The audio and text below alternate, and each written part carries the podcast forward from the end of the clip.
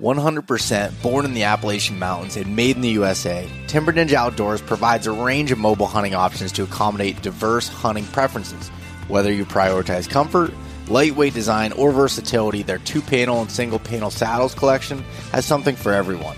The Black Belt Nano is the lightest single-panel saddle available on the market, weighing in under a pound. The saddle is designed with the minimalist hunter in mind, focusing on lightweight functionality and breathability. One notable feature is the patent-pending magnetic stick clip system on the side, which allows for convenient transportation of sticks up the tree, as well as a built-in platform holder.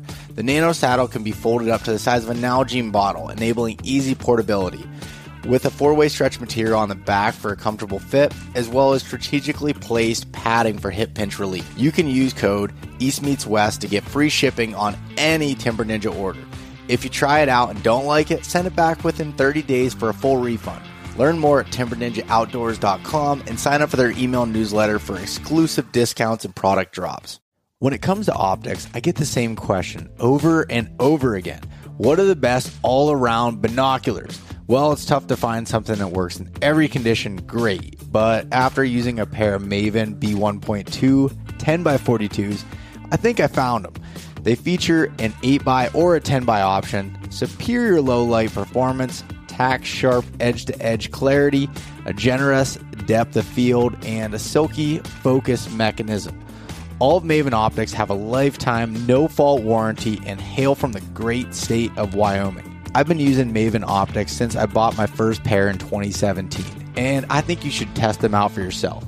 Head over to mavenbelt.com and use the code EastMeetsWest-GIFT for a free gift with any full-price optics order. For all of those that want a truck bed cover for work or play, Diamondback makes the top-of-the-line, heavy-duty covers that help you do more with your truck.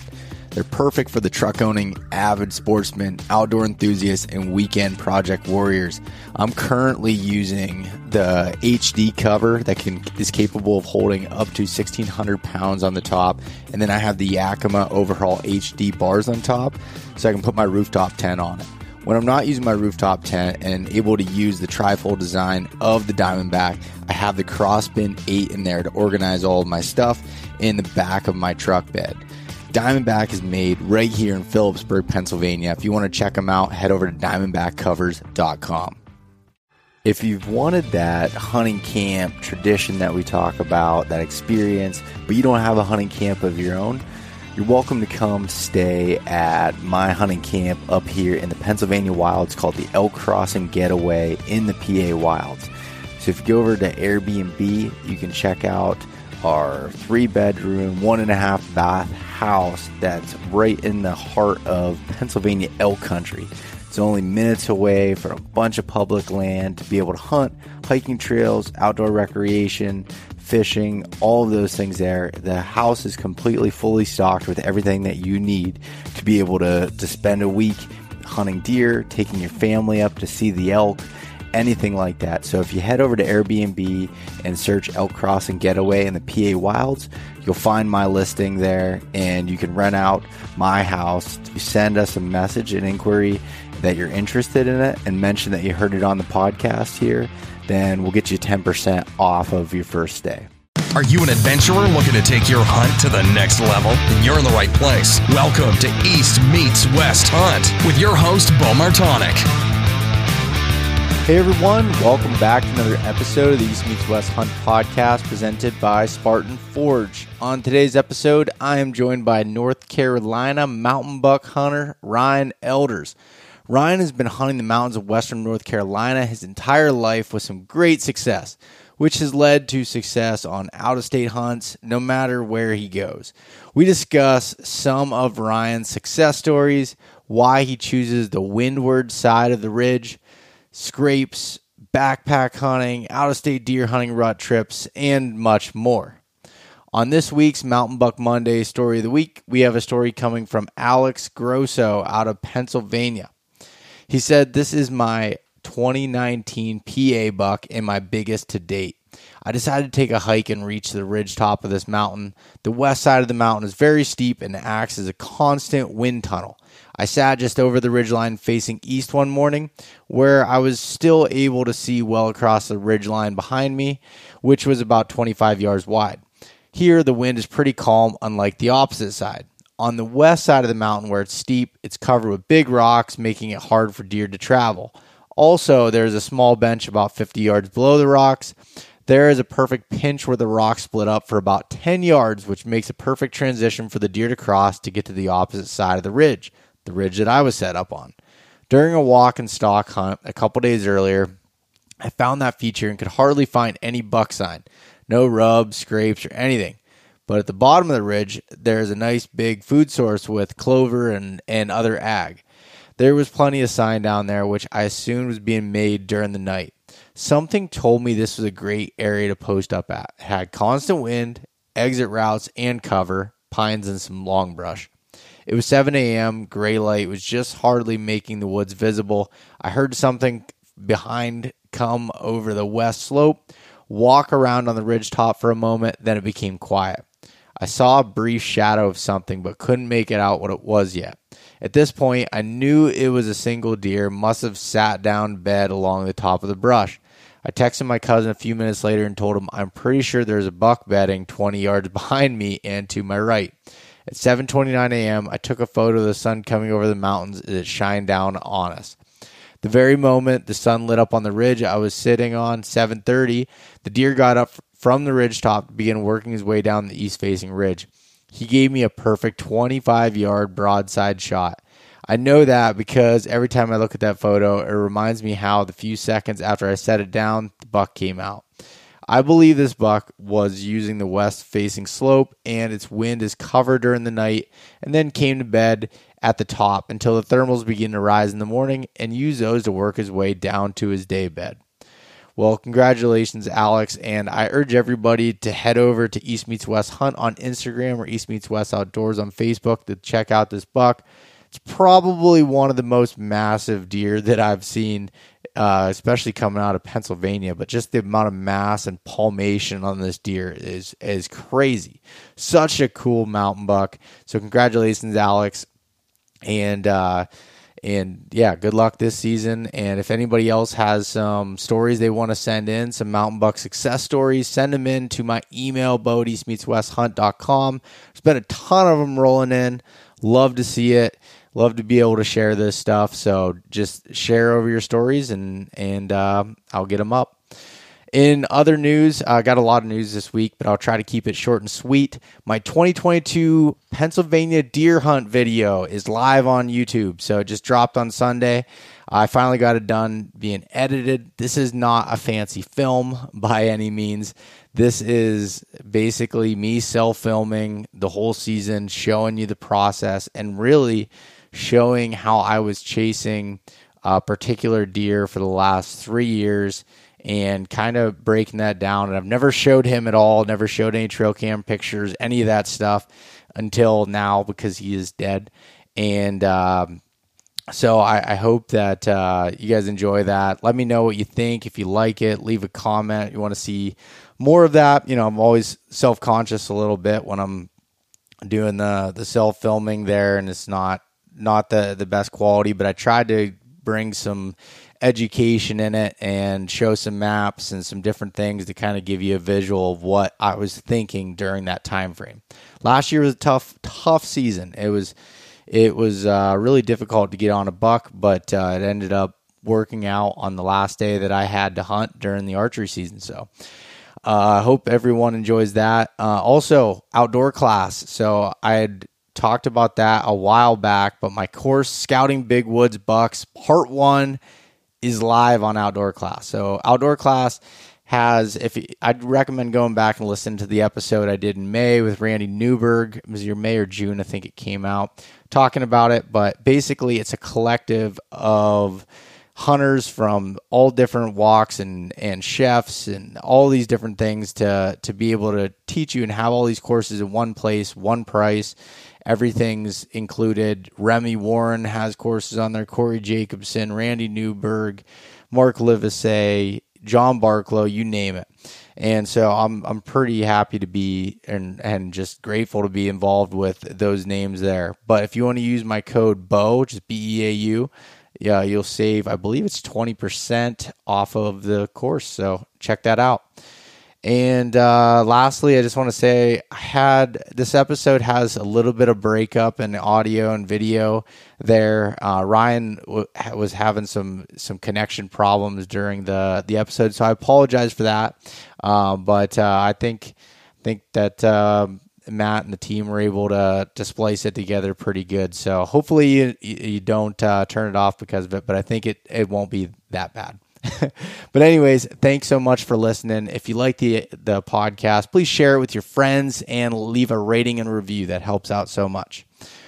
Well, this is our favorite time of year here as whitetail hunters. So good luck to everybody. Stay safe and keep your head on a swivel. All right, we're live. Ryan Elders, welcome to the podcast.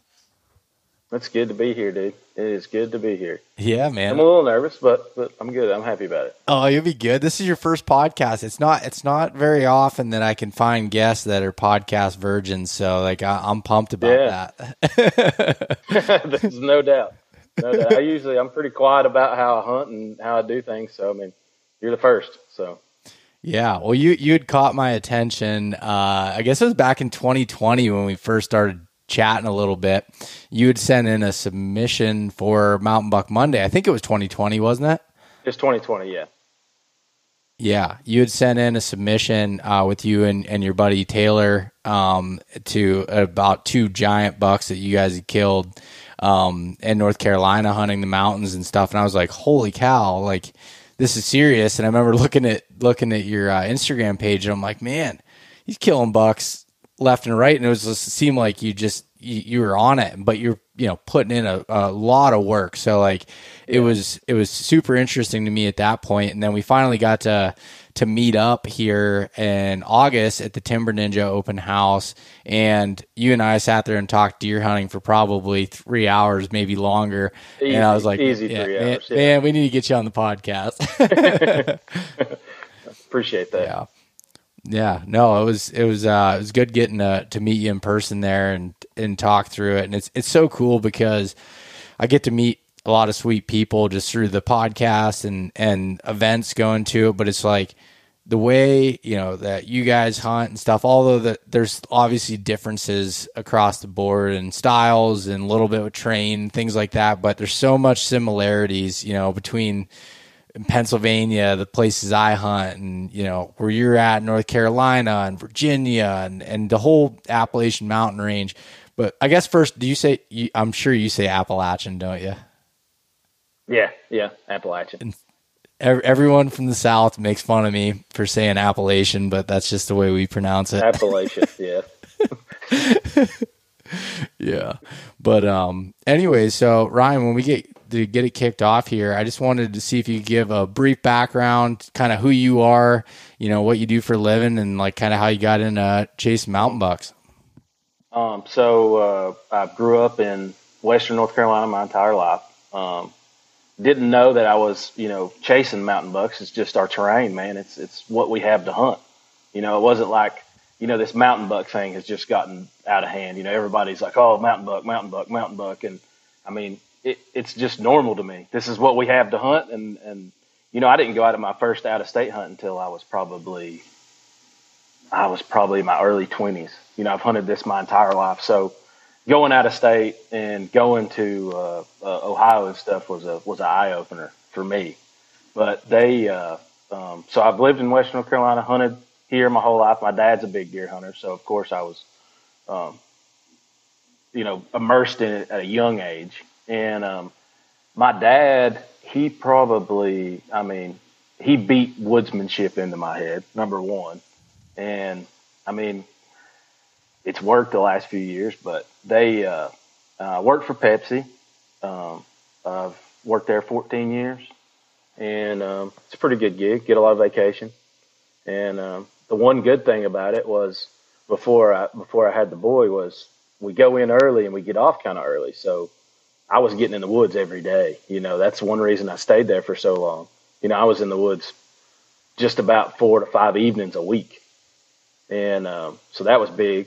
But after we've had the boy, you know, I've had to kind of sacrifice, and I mean, it is what it is. I mean, I wouldn't take it back for nothing. You know, I'm just going to have to rely on some more historical data this year, because I haven't got to get in the woods like I really need to or want to, but I mean, it's a good trade-off. So.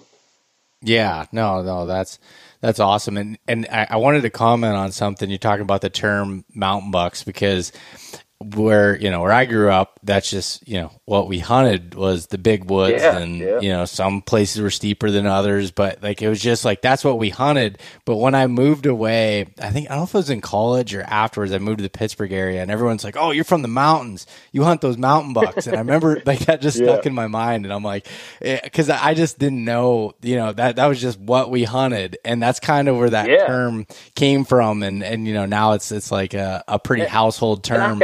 But which is like for a guy, go ahead. I said the mountain buck thing, you know, like, I don't know how you classify a mountain buck and I classify a mountain buck, you know, like these deer that are down in our settlements and stuff, like they're not mountain bucks to me. You know what I mean? Like the deer I'm killing on these sides of these cliffs and, you know, in roto thickets and mountain laurel thickets, like that's a mountain buck to me. On public land, you've walked your hind end off, you know, you've pulled 2,000 feet elevation to get where you're at. That's a mountain buck, you know. And people throw that term around. Oh, I killed a mountain buck, and they're taking a picture of him in a, you know, cut hayfield. It's like I don't really feel like that's a mountain buck, you know. What my definition of a mountain buck would be.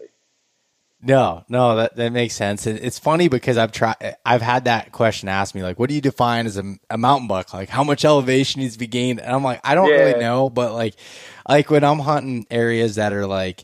And not that it really matters, but it's funny. But like, there's areas that I have that are like more rolling, flatter, but still just all timber. So I call that more like big woods bucks. And then, you know, as you get into steeper, bigger stuff, it's like mountain bucks. But I mean, I'm not exactly sure. They're all the same. You know, I mean, they're all equally as hard to kill. It's not like they're any easier. Tomato, right? Yeah. Yeah.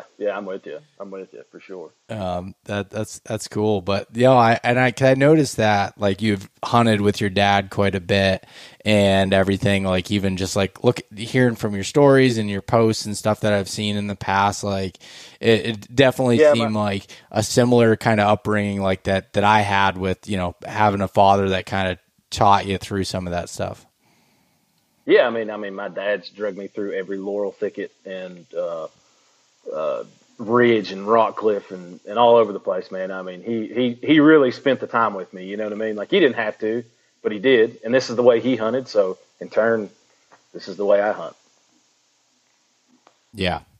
No, he's getting older up in age, and he can't get where he can't get to the places he'd like to get to anymore. So he sends me in there. He's like, hey man, you went and checked that rock bluff out? You know, I ain't hunted in there since like 1990, you know, that kind of thing. So,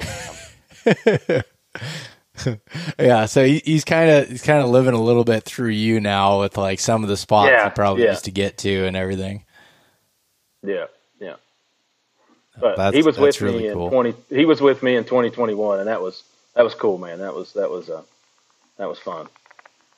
Well, yeah. Tell me a little bit about that hunt. Like what happened there, and like with you. I know you said your dad was with you on it.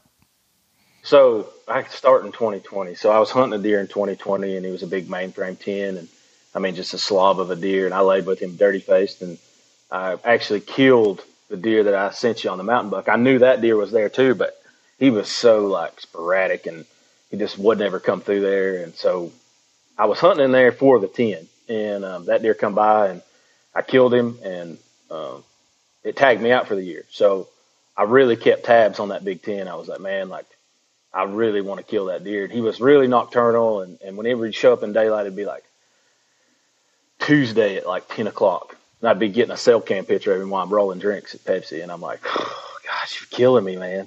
And I'd go in there, lay with him like 2 or 3 days, nothing. And so in 2021 – I decided, I was like, man, I've got to find where this deer, I knew the general vicinity of where he was bedding, but I wasn't like, I don't think like our deer don't bed, like they'll be in beds, but they're not like in one bed.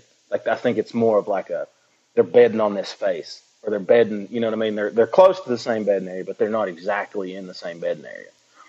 And so I was like, I'm going to figure out where this deer's coming from. So 2021, I really laid with that deer, and I was like, man, like, this is the deer, no other deer. It's going to be him or bust. And dude, I run like a trail, like a trap line of cameras in there, and never picked him up. And I was like, dude, is he alive or is he dead? What happened to him? And when I was getting pictures of other good bucks, and I had a deer in there. He had a flyer and a split brow and whatnot. And I was like, and he was decently regular. And I was like, well, I mean, he's in there, you know, I'll go in there and hunt. And this is the same place I killed the deer in 2020. So I go in there that morning, and Dad was like, hey, you want me to come with you? And I was like, yeah, I mean, you know, it's like an hour. It's like an hour and 30, hour and 40, just depending on. And he's like, well, I'll go as far as I can go with you. I was like, cool, man. So we went, and, you know, he turned off where he was going to turn off. And he was actually on the low side of the clear cut that I was hunting on the upper side. And so he texts me. This is the craziest story. So he texts me at like 7:30, and he was like, dude, I just let a dandy slip me. And I was like, what, are you getting old on me? You know what I mean? Like, you don't ever let these deer slip you. And he was like, man, he was in that clear cut, and he just, you know, it was right at daylight, and he was like, man, he just slipped me. And I was like, whatever. And he was like, well, he's headed your way. And I was like, yeah, right. 40,000 acres of government land. Like, he can go anywhere. And me and him are probably, God, we're probably 800, 900 yards apart. We're a pretty good click apart. And he was like, he's headed your way. And I was like, yeah, whatever. So I'm sitting there, and, you know, and every twig now, because he's told me he's coming my way, I'm like kicking my head around, like head's on a swivel. And I was sitting there, and it kind of just like got in my own little zone and kind of just let that slide, you know, like, well, you know, it's 40,000 acres. What's the chances of this? And I hear something, and so I leaned over and looked down the ridge, and it's real thick in there, man. It's like, it's a clear cut and a select cut and a mountain laurel thicket. They all kind of diverge right there, and there's a scrape. It's like 3 points just meet right there. And that scrape just gets wore out. I mean, it just, there'll be 17 different bucks on it. You know, they may not stay there. They may be passing through, whatever. And so I'm sitting there, and I hear that, and I lean out, and I look, and the way the sun's coming in there through all the briars and whatnot, all I can see is tines coming up the ridge. And I was like, ooh, that's a shooter. You know how it is, like when you see one, you know it's a shooter. Like, yeah, there's no like thinking about it. Like, and so I leaned back, and I picked up my rifle, and I leaned back over. And when I leaned back over, he was in a bunch of stuff, and I had a cell camera there, like I said, and I could feel it vibrating in my pocket, and it's sending me pictures. And I'm looking down the scope of this deer. I just can't do anything about it. He's just in all those brambles, and I'm like, dude, just give me something, you know, just give me something. Well, he breaks out of the scrape, and he comes walking up the hill, and there's a big red oak between me and him. And I'd kind of got where I hunt at in there. I know, like a lot of your people in here, and, you know, Nathan Killen and Weiss and what, they talk about the off wind. And that's what I kind of had was an off wind, but I also had played my thermals to there's a little bowl right in below me. And all my thermals, you drop milkweed, son, it sticks in that thermal. And I mean, it won't go anywhere. Like, it just drops into that hole, and it stays there. And so he got right on the edge of that bowl. And any like big deer, they don't blow all the time. You know, they just kind of like, dude, something ain't right here. And he went to back up. Like, he froze there, and he was staring up the hill, and he could smell me. He just, in his brain, he couldn't figure out where I was at. And so he went to back up. Like, you know how they just kind of like step backwards. And when he backed up and turned down the hill, I gave him the gusto, man. I had like probably an 8-inch hole through those briars, and I cracked him right in the back of the neck. And I mean, he hit the ground, and at this point I still didn't know how good he was. And I knew he was a good deer. And as soon as I tapped the trigger, my phone goes just, Dad's calling me. I answer it, and he was like, what was that? I was like, I don't know, it was a dandy. It was a good deer. I mean, I don't know how big it was, but he had some tines on him. And he said, well, you call me back when if you get down there, and he's a real good one. So I get down there, and I come around the side of that big red oak, and I look at him, and I'm like, dude, what did I just kill? You know what I mean? Like, I'm looking at him, he's laying there, he's got, you know, 13, 14-inch G3s, and I'm like, good night, man. You know, like, So I'm like staring at him, like, oh, I got to call Dad back, you know? And so I'm like looking at him, like sitting in front of him, you know what I mean? How you do, you just sit there and admire him for a minute. And I'm looking at him, I'm like, dude, this is my 10 point. This is the 10 point I've been hunting here for 2 years. And what he'd done is he had messed up his left side, and it kind of curls back in towards his forehead and looks like a ball bat on the end. He just messed his whole, like, where he was that big perfect 10, he done something in velvet and just wadded that side up. I mean, it's still like a 23.5-inch main beam, but it was just like all wadded up and gnarled up on the end. And so I called Dad. Anyways, I called Dad back. And I'm like, oh, Dad, dude, he's a stud, you know. And he was like, I got one question for you. And he was like, I got one question for you. He's like, is his horn crooked? And I was like, yeah, it's got a whole, like, its whole left side curls back towards his forehead. And he was like, that's the deer I saw this morning. No way. And I was like, there's no way. How else would he have known that it had a curled in horn like that? Unless he saw it. You know what I mean? Like, yeah. Cause it's a pretty like severe curl in. Like he saw the deer. It just slipped him that morning. And I'm guessing that he was laid out. I mean, I don't know. I've never had a picture of a big deer on that side of the mountain. The side that he was, that side of the draw that he was on. I've got cameras and stuff over there. I've just never had a picture of a big deer over there. And there's some big old rubs over there, but I've just never had the picture of them. So I've never spent any time over on that side. And you know how old guys are. I'm sure your dad's the same way. Oh, it just looks like a place the deer will come through. You know, it just looks like. It's just got that intuition, you know. And like, well, man, I don't have any confidence in it, so you can just hammer down with it. And but it's just weird, man. Like that many acres and that deer just it walks from him to me. Like how like you couldn't do that a million times over. Well, it's funny you say that, like about the intuition thing, because it's like my dad and even some of my other family members are like that. It's just like, you know, it's just you look at it, and the more I've gotten to hunt, you start to get those feelings. But now I always like ask myself, why does it feel like this is a good, you know, good spot? Like, you know, just like out of my own curiosity, I think it comes from doing the podcast and other stuff. I'm always like curious of like why, you know. But some, you know, it's, you get that intuition. It's super good. But I'd like to ask a couple other questions about like that setup was like, so in the places like that you hunt, do they typically just log like the top of the hills? Do they do side hills? Anything like that? No, they do mostly. I mean, you know, I mean, you've walked here with Jason some, you've seen how like rough and steep our stuff is. Like it's our tops might be 20 yards wide. You know what I mean? There's some of them that neck down to like needle tops, but so they usually do the side hills. I mean, it's just easier. They highline log them, you know, they put a crane at the top end and they, you know, they cut them and come out with a winch and stuff. But, so they usually side hill or stuff. And I do things a little different than, you know, a lot of people, you know, you hear that the tactic thing, you know, like it's just been overused. Like, oh, you know, this is a tactic and that's a tactic. And it's like, man, you know, like I feel like everything, some things work better for other people than they do for you. So the way that I look at it is everything works different for everybody else. You know what I mean? Like if you have something that works, don't change it because you're, you know, so-and-so said, or, you know, whatever. Anyways, I think everybody, whenever they start hunting mountains and hill country, everybody buys the Dan Infault Hill Country DVD.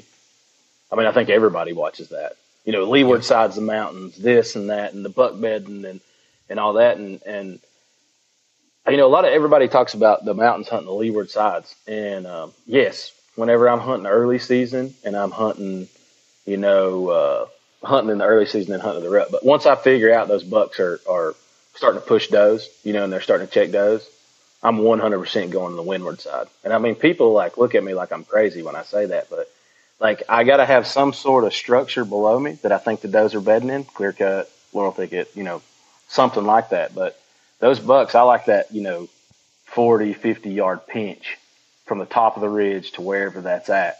And those bucks seem to cruise that. And that's that spot like I'm talking about in 2020 deer to 2021 deer. That's kind of what it is. It just, you know, those deer don't want to be on the top of the ridge. They want to be, you know, they don't want to be silhouetted up there, so they're going to get off on the side hill. And they can cruise that. And they can get the wind out of the clear cut, wind out of the select cut, wind out of the laurel thicket, and still have the wind in their face. and they can cruise that ridge.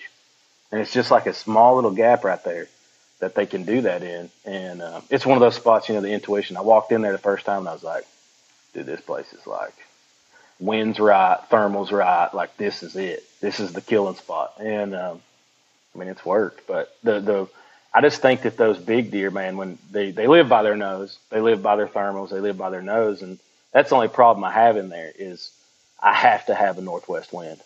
You know, I have to. Like, I'm not getting away with anything but a northwest wind in there. You know, anything southeast, anything east at all, it's not happening.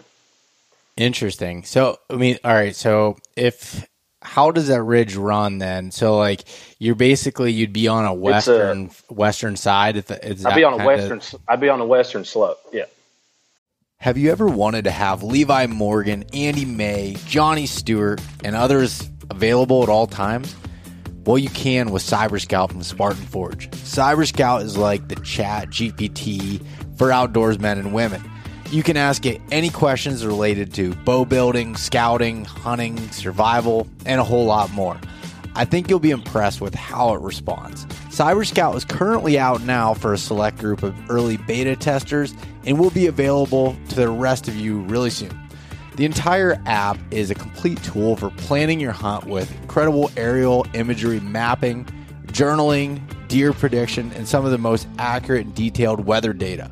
Use the code EastMeetsWest to save 20%, and if you're still on the fence, give the 14-day free trial a chance at SpartanForge.ai. CVA has been America's #1 selling muzzleloader brand for over a decade. Hunting with a muzzleloader opens up a ton of hunting opportunities across the U.S., and I've been using the Accura series. But they don't only make badass muzzleloaders. Their line of centerfire rifles are great quality and not terrible on the wallet. The Cascade Short Barrel is ideal for tight quarters, deer drives, and for quick shots in the big woods. You can check out their line of muzzleloaders, rifles, and accessories for every season and every range at bpioutdoors.com/CVA. If you use the code EastMeetsWest10, you'll get 10% off of all CVA products, which includes rifles, muzzleloaders, and accessories. Is the actual leeward side, if you had a western wind, is that more open or is it the same type of terrain over there? What is that? It's vegetation? It's more open on that side. Open, you know, big timber. Yeah. And I would totally agree. Like, I totally agree with you on that. I don't think you're crazy as far as like, I was talking about it when I did a scouting camp. We were at a spot. It was a piece of private, big, but it was all big woods. I get you consider it mountain country, and the leeward side was wide open, just mature oaks and cherry and other timber, and the windward side had laurel thickets. And it was like, that's where the sign was. And it's like, for me, the way I look at it, and again, it could be different for everybody, but the way I look at it is the deer have, you know, the sense of smell, they have a sense, you know, their eyesight, and they have their hearing. And it's like, they need at least a couple of those in their favor to really do it. It's like, okay, yeah, the leeward side, yeah, you have your wind, you know, maybe a little bit better, but it's like, what else they have? Like, they can't really escape, they can't, you know, the hearing, yeah, where they can, you know, with the thick cover, those does can bed in there and be able to hear. They can, you know, somewhat be able to smell, you know, with the thermals and everything that are there. And, you know, they have eyesight, like if they're bedding on the edge of it or even just in the center. But it's just like, I value cover over wind when it comes down to something like along those, yeah, versus open woods. Yeah, 100%. Yeah, I'm with you. That high stem count, wherever the sign is, man, like wherever the sign is, that's it. I don't care if it's windward, leeward. I'm not big on, like, you know, straight north facing, you know, points and slopes and stuff like that. I don't feel like, you know, it's colder there, you know, in the winter months, and I don't feel like the deer use them as much. I mean, I could be missing, you know, Mundo over there on the north point, you know, with the wind blowing in his face, but you know, I can't have any confidence over there. You know, this is not a lot of. I never find a whole lot of sign over there. You know, I mean, I guess in the summer, I guess that's where they do summer. You know, just because of the cooler. But I mean, as far as hunting wise, I mean, I've killed deer on the leeward sides. I'm not saying that I haven't, but that windward side, like if you can get some structure below you, it just seems like you can pinch them, you know, like they're going to come through there. They're going to come scent bump. They're going to, and all those bucks, you know, they're just scent checking that stuff, you know. I mean, they smell a hot dog, they're going to break into it before they ever get to you. But if they're scent checking it, I mean, they're just cruising that little pinch through there.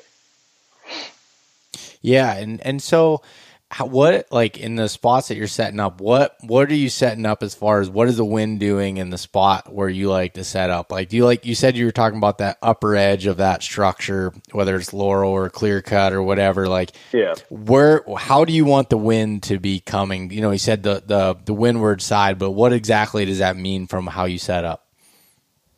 Like if you're setting on that west face, and so the way that I set up there is all the structures below me, and I am dead in line with where I was talking about that scrape is. I am dead in line with where all that point meets. I mean, it's like 40 yards below me, and so if anything is coming in there on a northwest wind, it is at an angle where it's coming from either that scrape, thicket, whatever. And it's coming across me and blowing over top of the ridge and hitting that big open timber down there where I'm not expecting him to be. You know, I don't want him there because I can't see it. So I'm expecting him to be in this high stem count, coming around through there in that high stem count, you know, and he can smell it all. He feels safe. Like the first deer in 2020, the big heavy horn deer, dude, I shot him at like 15 yards on the ground. He didn't even know I existed. Until, you know what I mean? Until I leaned out to get around a limb because I was sitting on the ground. When I leaned out to shoot him, like that was the first moment he knowed I was even in the world. He come through there like a donkey with his ears laid back, just kind of bouncing through there. You know what I mean? Like he was like totally oblivious. Yeah. And I mean, and all he had to do was move up the ridge, maybe 25 yards. If he'd have come 25 yards higher, he'd have smelled me before I ever saw him. It's just. That's where they move at, you know, and that's the point. From there down, I've had some smaller bucks walk out that top, you know, and wind me, but I just don't think those big deer are going to walk straight out the top of that ridge. You know, I run a camera up there just to make sure that I'm not missing something. Yeah. I always pull it when I go in, you know, and I've had pictures. I had that picture of the 2020 deer up there, of a night. I mean, like 2:00 in the morning, he'd walk the top of that ridge because there were some scrapes on top of that ridge. And I'm sure he could still scent check all that stuff. I'm sure he was smelling those, you know, and he was making testosterone-born scrapes on top of that ridge, just, you know, to let everybody know, hey, man, I'm here. Yep.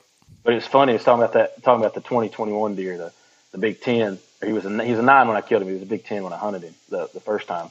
So he was pretty regular in that scrape I was talking about. Like he cleaned it out like on the reg, and but it was a lot of like those like right at like 10 minutes before daylight. 10 minutes like after dark. So I knew I was like a pretty good ways from his bedding, but I mean, I still thought, you know, one hot doe. That's what I always tell myself in the mountains around here, man. It's just one hot doe. You know, that's all it takes.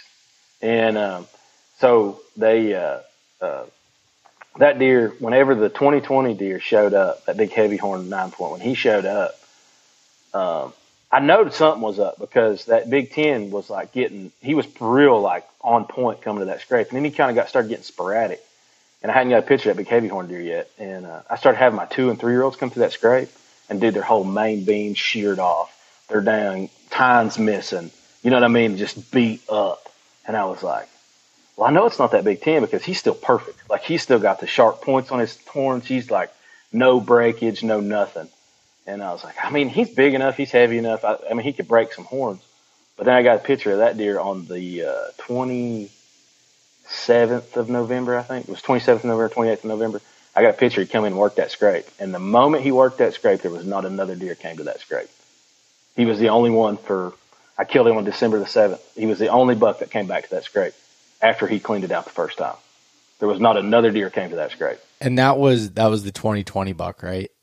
Yeah, that was the big heavy horn, the big old fat horn type deer. But you know, well, they both looked pretty heavy horn, so I was struggling to follow. The 2020 deer is he don't have the tines that 2021 deer does, but he has his horns, dude. They look like bananas, man. His tines and stuff are just heavy. And the longest tine he had was like 7 inches, but I mean he was. I had him aged. You know how that goes. I mean, people talk about age this, age that, and they said he was 6.5. And I mean, I've killed some big old deer. I've killed deer in Missouri. I've killed deer in Ohio. And you know those Ohio deer, dude, they're stupid big. And that deer was like up there with an Ohio deer body wise.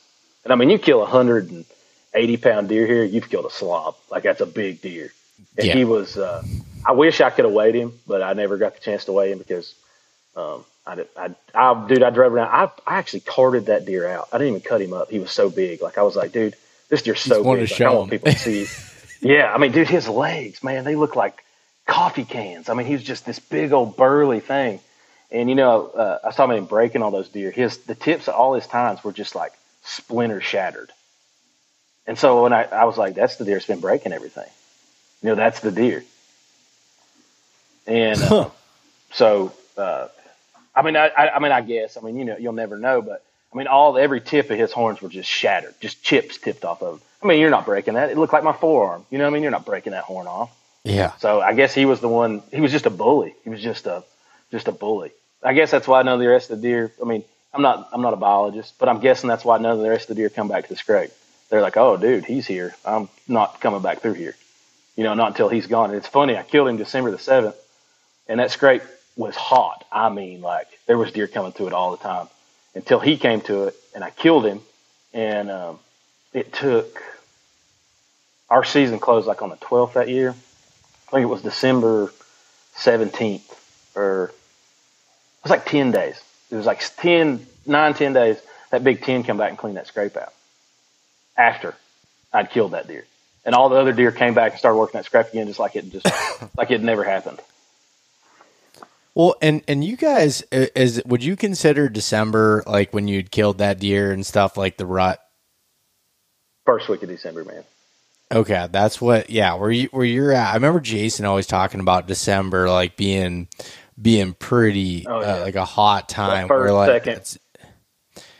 Yeah, where that's different, you know, like where I'm at in Pennsylvania, it's like first, second week in November, and then I go to southern West Virginia, and it's like that third week into Thanksgiving is super hot, and then even like my buddies down there talk about the beginning of December still being good, and then as you go further south in, you know, North Carolina, it's like it just seems like that seems to be a pretty good time. Well, and I think people will fight me on this but I've seen it. I run enough trail cameras, man. I think we talked about the Timber Ninja thing, dude. I run a lot of trail cameras, and I see the activity pick up the first week of November. You know, I see that on my scrapes and stuff. And I honestly think that some of the does are either coming into estrus or something, because that like 6th through 16th of November, my scrapes just explode. I mean, just there's bucks on them, daylight in them, you know, just. That's still our bow season. That's our second bow season. And so this deer just explode in there, man. And then it kind of dies off, you know, through Thanksgiving. You'll get a straggler or two coming through cleaning the scrape out. But that Thanksgiving week on, it starts to build then, you know what I mean? It starts to like, you're catching like on like cell cameras and stuff. You're getting pictures of a doe and she's just booking it by the camera. You know, and it's not fast enough to catch the buck that's behind you. But you know what's going on. You know, 7:30 in the morning, there's a doe just like dogging by your camera. You know something's happening. You know, it's on. And that's usually first, second week of December-ish, something like that. Yeah. Do you run your cameras on video mode at all? Mm-hmm. Some of them I do. Yeah, it depends. Like, if I'm going to have one soak for a year, or I'm not sure if I'm going to go back to it, I usually put it on photo mode just because of like battery life and SD cards and everything. And, but you know, you're probably the same way in Pennsylvania with the bears, man. The Tacticams is about the expensivest trail camera I'm going to buy. You know what I mean? I've wanted to try the Exodus cameras just cause everybody has the luck with them, you know, and they got the warranty on them, and I'm sure they're really good cameras, but dude, I've hung cameras and they've been there 3 days, and you're expecting to go back and get a card pull, and it's been hanging there 3 days and a bear just slapped it off the tree, you know? And it's like, there goes, you know, if it was $100 camera, well, there's $100 camera cause he just crunched it, you know? So, I mean, I try to run some cheaper, you know, Walmart cameras as my satellite camera. I try to base everything around, if I have cell service, try to base everything around a cell camera, and then try to run a trap line, you know, I don't want to think that deer's coming from the north. I want to know he's coming from the north, you know? Yeah. And it's funny. You say that about the bears. Cause like I just had, camera. I think I had posted on my Instagram story. I don't know if you saw it. Like it was back in August, but I had set up this camera and I had sprayed my scrape licking branch with some forehead gland scent. Yeah. And this bear just got so pissed. Like he threw his body into the branch and then just beelined it right for my camera. And I had it cabled to the tree and I didn't have it high either. Like it was right in his line of sight and it came over and it ripped it off to the side, but it didn't tear it off the tree. Luckily. Cause like I usually lose 2 to 3 cameras a year from bears. I rarely have people messing with them. Other than last year, I had this guy who ended up finding out who it was that had wrecked one of my cameras, but most of it is normally bears that I have problems with.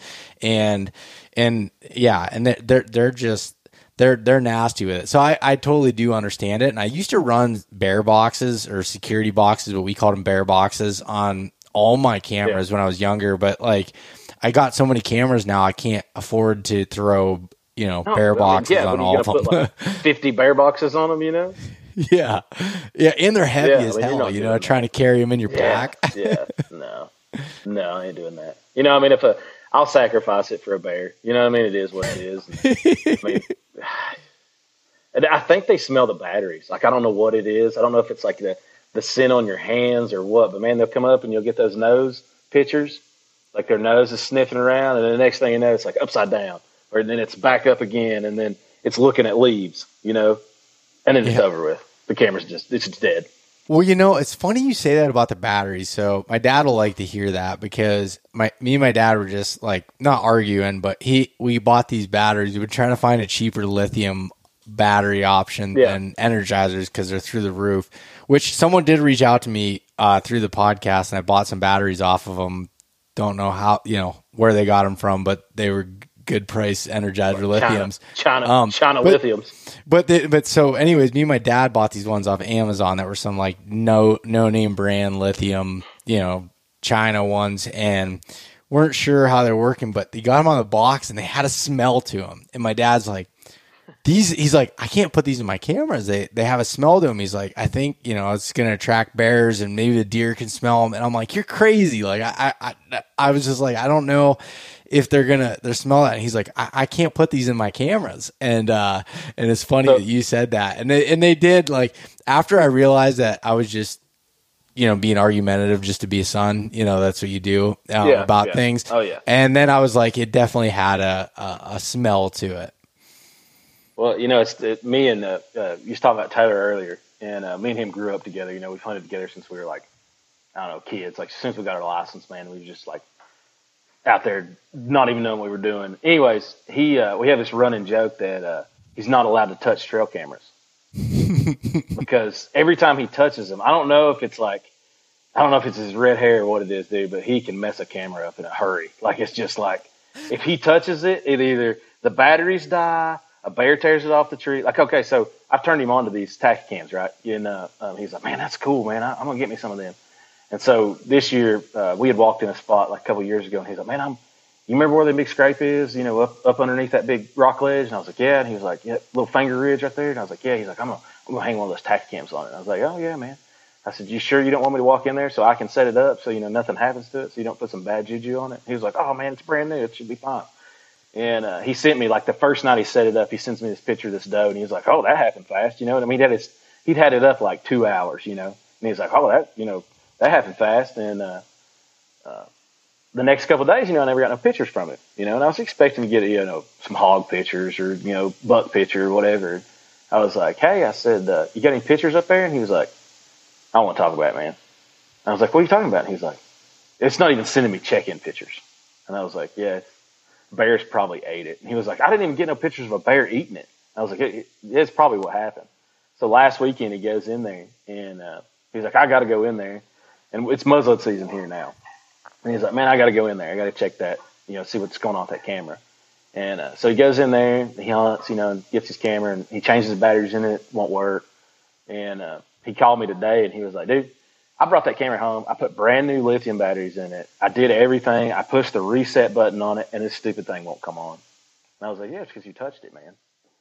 I'm just gonna have to walk in with you wherever you go and set your camera up so you don't touch it. You know, yeah. Set it up on your phone, and I'll touch the camera. It's funny when we first started, just talking about the scrape stuff.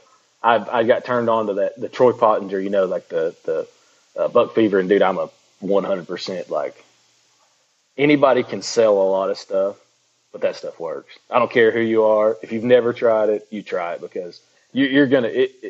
It's impressive on how many different. My brother tries it in Georgia. He lives in Georgia. He tried it. I mean, he gets buck pictures.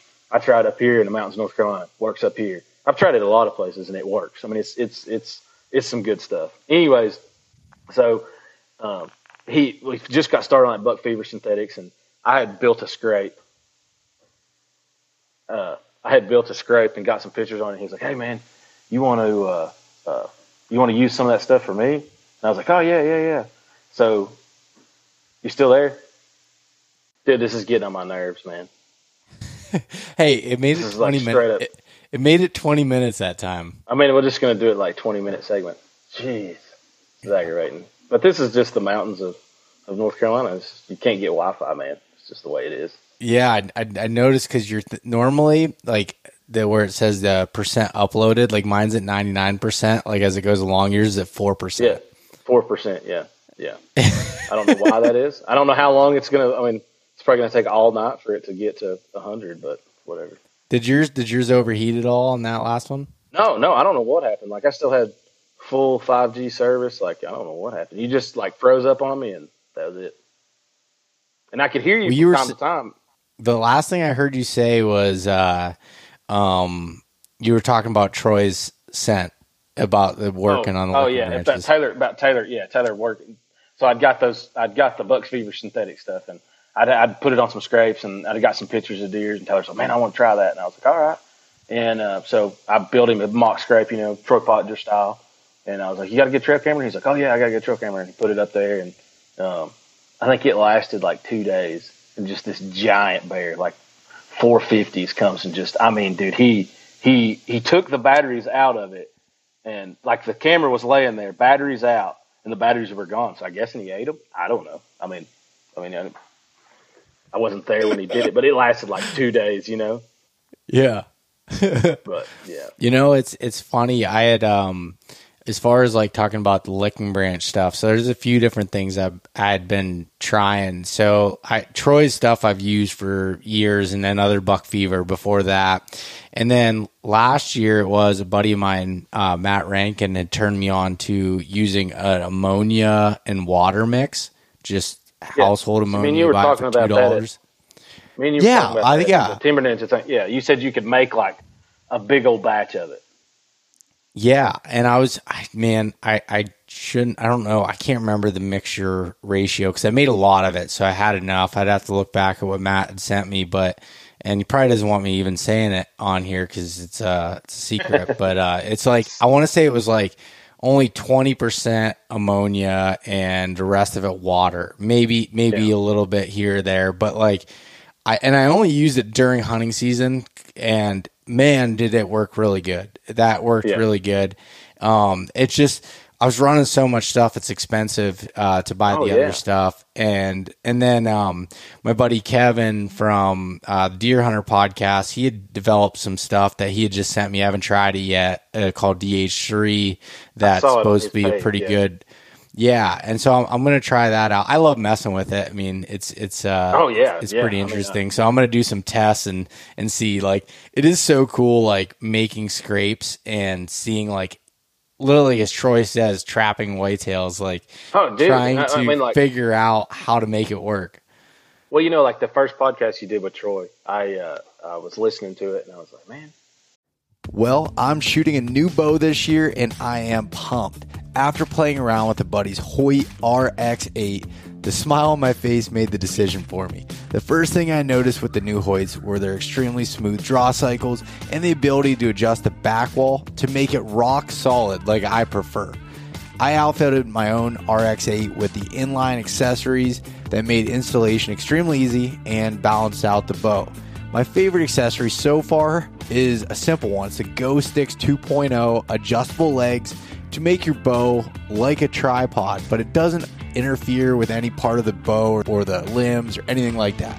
In addition, the integrated kickstand within the HBX Exact cams protect your string from excess wear when you put your cam into the dirt. Ground hunting or spot and stalk just got easier. If you want to experience what I'm talking about, head to your nearest Hoyt dealer and take a test drive yourself. You can learn more at Hoyt.com. The Mobile Hunters Expo is a consumer-based hunting show unlike any other. It provides an interactive learning experience where you can try all things mobile hunting and learn from the best in the business. Come experience an unbiased, community-based environment where you can improve your hunting skills and find the right equipment for your needs. I'll be speaking at the Nor'easter Show in Manheim, Pennsylvania at Spooky Nook Sports from August 9th to 11th, 2024. So come check it out or either of the other shows in Michigan and Georgia. You can purchase tickets online at themobilehuntersexpo.com or grab tickets at the door. I'll see you there. Like, this guy kind of sounds crazy, you know, like if you're listening to Troy talk, like he gets so excited about it. And you're like, man, like, who is this guy? And so you Google Troy Pottinger and you see him like sitting behind these 180 and I mean, just these megas. And you're like, I wonder if he's really using, this scrape stuff. And then you watch him build these mock scrapes and then he's got videos of these deer coming into these mock scrapes. And I mean, they're just, I was like, maybe he's not crazy. You know, maybe he is like, he's on to something. I was like, hey man, I got to try it. So I got like the little pack and I tried it and I was like, dude, this like it necks down, you know, like in people can bait in a lot of states and in North Carolina, you can bait too. You just can't bait on public land. You know, you can bait on private, but on public land, you can't bait. And a lot of people bait around here, and that's how they get their deer. You don't ever see a lot of people kill big deer on bait. You know, and I just think those big deer are smart. You know, they're not walking in on a corn pile, you know, in broad daylight. Yeah. Anyway, so those scrapes is kind of like, that's how I was trying to get my edge, you know, in the mountains was, you know, trying to get them coming somewhere where it's not just the nomadic movement that they make. You know, I'm trying to get them to come to where I need them to come to. And I mean, that stuff, that's, I've used it for what, like 4 years now or so. And before that, I mean, I just kick a place out and pee in it, you know, but. Hey, I still do that. So I use your Troys or some other stuff for spraying on the branch, but I kick it out and pee in it, and that's how I do the ground portion. And I'm actually, you know, maybe I don't know what the reason is for it, but it seems to work, and I'm sure it's because you know your piss turns to ammonia, and essentially that's kind of the same thing that I'm spraying there, but it. I've not had any problems with that. And that's why, like, you know, you hear, people talking about, you know, even when I went up to Alberta about taking a bottle, they made take a bottle to pee in when I'm in the tree. I'm like, no. The only reason why I don't like peeing out of the tree at times is when there's dry leaves on the ground and it's just so loud. That's like the only reason. Yeah. Other than that, man, I'll just pee everywhere. Yeah, I'm with you. Like I don't. My dad was big on that. You know, the whole like telling you about the woodsmanship thing. Dad was big on that. You know, like don't pee in the woods. Don't crap in the woods. You know, if you need to leave where you're hunting and go crap or go pee or whatnot. So I was like beating my head from the time I was a child. You know, like if you got to pee, you just hold it. If you ain't got a bottle, you hold it. You don't pee anywhere you're hunting because it smells like human.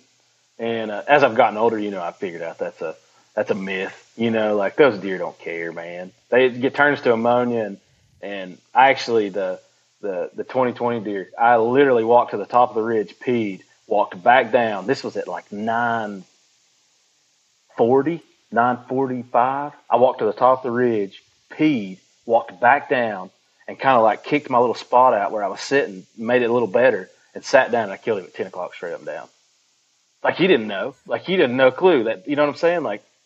Yeah. I mean, I got up and walked 20 yards, you know what I mean? But still, it's there's a lot of luck goes to it. And there's a lot of, you know what I mean? There's the pee thing. It doesn't bother me. I'll pee out of a tree stand. Don't bother me none. Yeah. I don't know.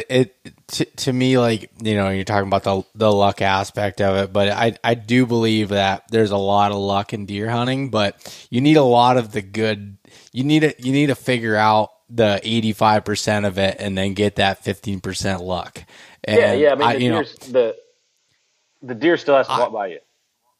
I will totally take 100% luck if I can get it, but I don't want to rely on it. Yes, I'm with you. I'm with you. I mean, like, we used to have this saying, you know, this is better lucky. You're better than I'd rather be lucky than good any day. You know, like, 100%. I mean, if you're lucky, that's what my dad, he's always gave me crap about having a golden horseshoe. You know, he's like we were hunting in Ohio, southern Ohio. I hunted up there the first year by myself, and you know, coming from a place like this, you know, I saw a 10-point, and dude, it got shot. Like, I was hunting in Ohio 2 days, and the first 10-point that came by me, I had never seen a 10-point on the hoof until then. Like, most of our big deer are usually big 8s. You know, it's just the way it is. And I'd never actually seen a, like, pure 10-point. And, I mean, like, I didn't even let him walk, dude. I just stuck him. And he's, like, 120. He's, like, 120 inches. You know what I mean? Like, he's no, like, giant deer or anything. But, like, that's how I cut my teeth in Ohio. And so I took my dad back with me the year after that. And I think it was that was on the first year I killed on Halloween night. And so that had been like on a Tuesday or like a Monday. I think it was a Monday. And then the next year, Halloween night, had been on Tuesday. That year, I killed a little better deer that year. I killed another 10-point on Halloween night. And so the third year we went up there, Dad was like, "How about you kick me that golden horseshoe?" And I was like, "Yeah, whatever, you know, blah blah blah." And I killed that's probably the best deer I killed up there. It's like it's a mainframe 10 and got some. I didn't even mount him. He's actually sitting on top of the bookshelf. He's got some trash and stuff at his bases. And I killed him on, it's like the day, the 29th or 30th of October. Like that Halloween. Like, if I'm going to go to Ohio, I'm hunting Halloween night. Like, it's just my night up there. You know, I've never killed a deer on Halloween. And I feel like I've had opportunities around then, and I've just never been able to make it happen. And for some reason, mark my words, but I feel like that's when I'm going to tag out this year in PA. Like, I just, everything feels right. Yeah. About Halloween. And I have a spot that last year was super good from like the 28th to the 31st. And actually the buck I'm hunting in this area had showed up when I was driving back from South Dakota at the time of recording this. It was a couple days ago. On my cell cam, I found out that the Exodus Rival, that's an AT&T camera, gets service in the area. I get no Verizon service there. And so I put a cell cam on it, and I got this buck right before dark after a rainstorm and that cold front that came through here at the beginning of October, which at the time of recording this was a few days ago. And he popped out right before dark, and I'm like, dude, I got to get in there. I'm going to have to, and I'm like trying to catch up on work since I've been back. I'm like, I got to get to that spot. Like, I know he's bedding close, and like with pressure coming in and all this stuff, that's like with our bear season, we have a bear muzzleloader season and a muzzleloader doe season that opens up here. I guess it would be the 14th of October, again, at the time of recording this, but anyways, I'm like, I need to get in there before people really booger him up and like move them around a little bit, which like, that's what, you know, I know that you were saying, like, you don't see too many people, you know, in some of the areas that you hunt.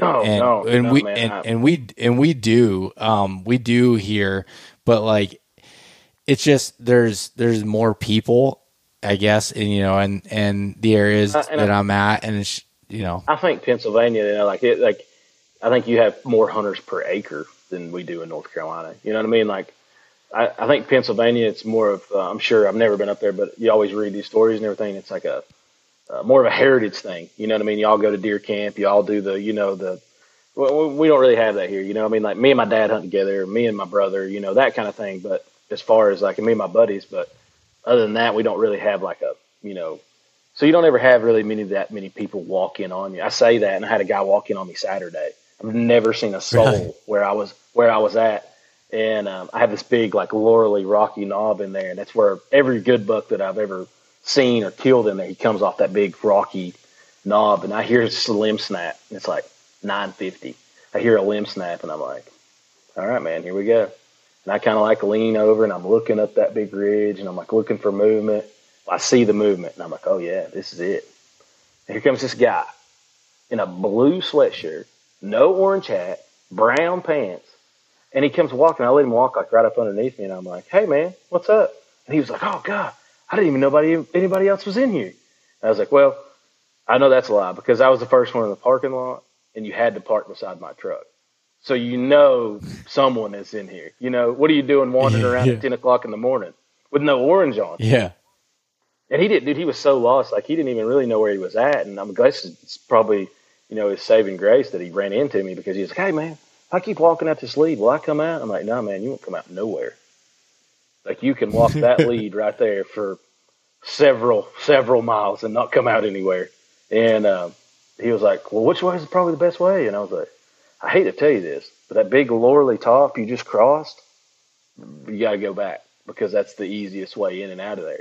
I mean, I wasn't going to tell him I have an easier way in and out of there, my access. But, I mean, I'm pretty, like, you know, I'm not telling everybody how I'm getting into these places, you know? I mean, yeah. Because if I tell him one time, I mean, that's the way he's going to come in and out of there, you know? Yeah. I walk in there and there's going to be somebody with a headlamp in my spot, you know? So, I don't know. I mean, and I'll help anybody, you know, and I'm sure you're the same way, but like, man, I've worked really hard to get one of those. That spot's a really good spot.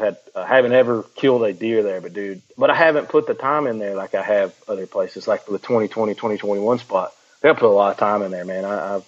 I've like you talk about wind checking your spots, you know, before season, just to see where your wind's going and stuff. I've done it in there. And that's the reason I know that little bowl traps your thermal of a morning.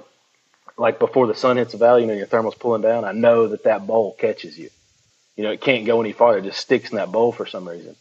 And, but I mean, if somebody wants to start, like we go in somewhere and somebody wants to start hunting and start doing the mountain thing and they walk their miles and they wear the boot leather out with me, man, I'm all for telling them everything I know, you know, like I'll help them any way I can. But, you know, some guy just walk in on you, toting a muzzleloader with no orange on. I'm not breaking all my secrets to you, man, you know, like.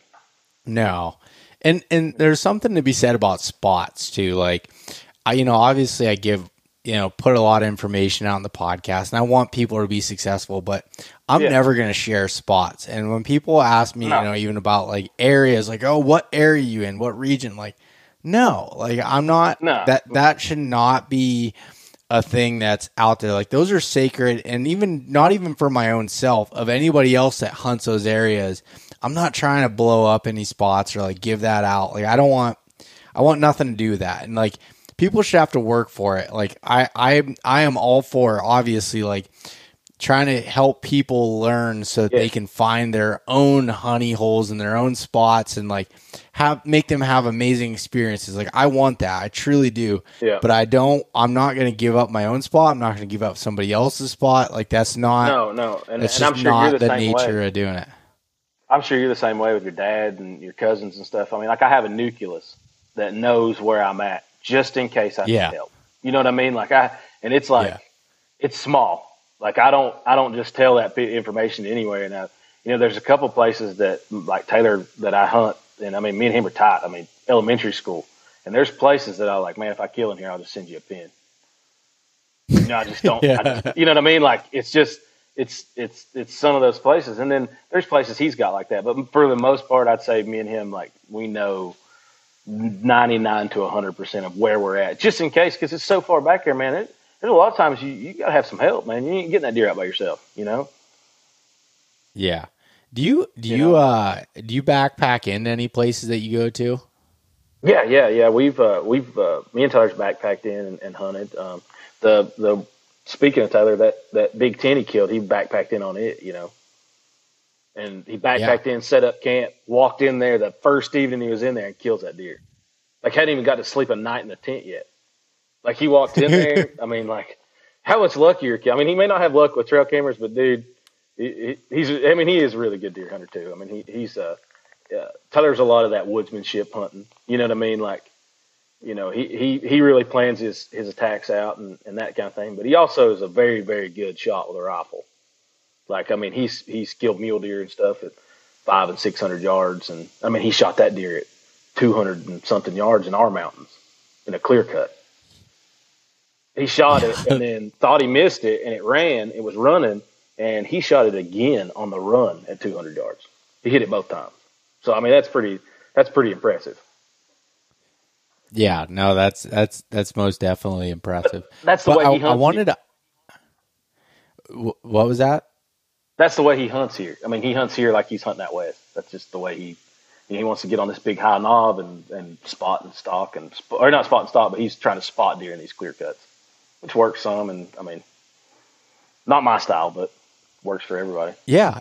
No, and it goes back to what we were saying earlier. Everyone's got their own style and things that work for them and what they have fun doing, and that's it's cool no matter what. But I wanted to come back to you were talking about, you know, going to Ohio, but one of the things when we were talking at the Timber Ninja camp that I was really impressed with was you know, you and Taylor, and it sounds like you and your dad and stuff, you guys go out of state quite a bit and try and hunt and have been really successful with it. Like, one of the things just to kind of kick it off was that you were telling me that kind of blew me away was how what you were doing with your meals, as far as like cooking dinners. Talk about that. Okay, so this was a Taylor Cook brainstorm, probably one of the best ideas I've ever heard of. So we were like cooking these meals, like these big batches of meals, like, you know, chicken fried rice and shrimp Alfredo. And what we were doing is we were putting them in vacuum seal food saver bags, you know, in like meal portions. We'd seal them and then we'd put them in the deep freezer and freeze them solid. So whenever we get back to camp, you know, and when we're out of state like that, we're camping is like, I mean, it's like camping, you know what I mean? Like, there's no bathhouse, there's no, you know what I mean? So all you got to do is boil a pot of water, and you drop your whatever you want to eat in there. You boil it, heat it up, and it's just like you're eating at home, man. Like, it's no freeze dried food, no nothing. You know, I mean, that was probably one of the best ideas we've ever came up with, 100%. Yeah. Because there's nothing like coming back. That's a good idea. There's nothing like coming back and eating that. You know what I mean? Like, especially, you know, it's one thing that brings to mind is we were in. I guess it was Missouri. Anyways, we kind of had some warm weather there, and then it dropped off cold. And one day it rained, and it was like, I don't even know how it was raining. It was like 28 degrees or 33 degrees. Dude, it should have been snowing, but it was like this sleety rain. And we'd been out in it all day. And we get back to camp, and all you have to do, man, is just boil that water and throw it in there. And we're eating, you know, deer meat fried rice. That was the trip. That was the day the tent failed on us. We have an Alux tent, and it's a teepee style tent, and there was three of us sleeping in it, so there's not a whole lot of room. And Taylor was like, "Hey, we don't need to bring the stove because there's three of us in there. We won't have room for the stove. You know, we'll just bring a regular like little propane heater." And I was like, "Oh yeah, that's whatever." What Taylor forgot to do was bring the dang cover for the stove jack. Well, guess who's sleeping under the stove jack? It's me. So we get duct tape. We get duct tape, man, and we're trying to tape it up, you know, where it's somewhat waterproof. And that night, like, it rained. And you know how it is camping in one of those tents? They condensate on you. Everything condensates. You have three grown men snoring in there. It's condensating. So I have nice stuff. Taylor has nice stuff, like sleeping bag-wise. You know, I have a North Face Tundra bag. Taylor's got some nice stuff. And so I wasn't cold inside my sleeping bag. But when I woke up the next morning, I was like, dude, it feels cold in here. Like, it's like I can feel on my face it's cold in here. So I reach over and I cut the light on, and my whole sleeping bag, dude, the whole outer shell of it is just solid sheet of ice from where that's condensed in there. The rain's poured through the phone jack. And Taylor tells this story a little different. I don't really remember it like he does, but he said that I was pretty fit to be tied. I was pretty mad because I was the only one that got rained on, and it froze to us. That night was like, there was ice. We were frozen. Our sleeping bags were frozen to their pads. You know what I mean? Like, it was. It's funny now, but it was not. Yeah. It was not funny at 5 o'clock in the morning. It was not funny. No, at all. No. Yeah. Not when you're trying to go hunt. Yeah. No. And luckily, we tagged out early on that trip too. That was a good trip. That was a fun trip. The Nebraska last year, we went to Nebraska, and that kicked our butts. That I won't lie to nobody, man. Those guys that kill those deer in Nebraska on public lands, like northwest Nebraska, you can have every bit of it, because I don't think I'll ever be back to the state of Nebraska. I didn't leave nothing there, and I didn't lose nothing there. Do you know what I mean? props to you, man. We saw some deer at the check-in stations and stuff that were some, I mean, just toads. And, I mean, I killed a $383 doe, and, dude, I was proud of her. Like, I might as well killed a 150-inch deer. Like, I was proud of her. I mean, I've seen hunting pressure, but that place was like hunting pressure. Like, I've never seen it like that in my entire life anywhere. You know, Ohio's got a lot of people, but Nebraska, I don't think it has as many hunters, but it doesn't have as much usable deer hunting land. You know, it's all that prairie and then the river bottoms, and it nicks everybody down to the river bottoms because that's the only thick where the deer can be. Man, dude, it gets western out there in a hurry. I mean, it gets pretty wild. It gets pretty wild. I can imagine. I would have took a flak jacket at least 2 evenings. So other than Nebraska, how do you feel like what you've done in Western North Carolina and the mountains is translated to like when you go to Ohio or Missouri or any of these states? Like, do you feel like your scouting and what you've learned is translated to that? We've always heard, you know, my dad's always said this: if you can kill deer in Western North Carolina, you can kill them anywhere. You know, because our deer density is so low, you know, and that's his coin of phrase. And I mean, it so far it's pulled true. I mean, yeah, we've got lucky a time or two. I'm not saying that, like you was talking about the luck thing earlier. I mean, we've got lucky a time or two, but you know, and I want to sound humble about this, as humble as I can sound about it. But I mean, we're pretty good at what we do, you know? I mean, like when we were going to these states to hunt, man, it ain't no riding around and going to town and everything. I mean, we pull a hard 7 days, you know? I mean, we're laying in there dirty faced. Yeah. And I mean, it seems like it works for us. Yeah. But what do you feel like what translates? I mean, I know from the deer population standpoint, trying to find deer in North Carolina is super difficult. And, you know, I've always heard that from like Pennsylvania, like that was something my dad, you know, and everybody here's always said, like, it's like, all right, you can kill a deer here in the big woods or the mountains, like you can go anywhere. And I found it to be, I don't want to say easier, but kind of easier as far as being able to find deer, get on them and be able to do that. But what have you found to be like something that really translates from where you're at to going to these other places? Like what skills, I guess, do you guys feel like that you've learned to be able to read the woods when you go to these other states? I guess it's, I mean, it can go a lot to, like, if you're talking about reading sign, you know, reading buck sign in these other states, you know, what's usable buck sign and what's not usable buck sign is huge, you know, because around here, you know, you find one horn bush. I mean, you're not going to hunt that one horn bush. You know, you find one scrape.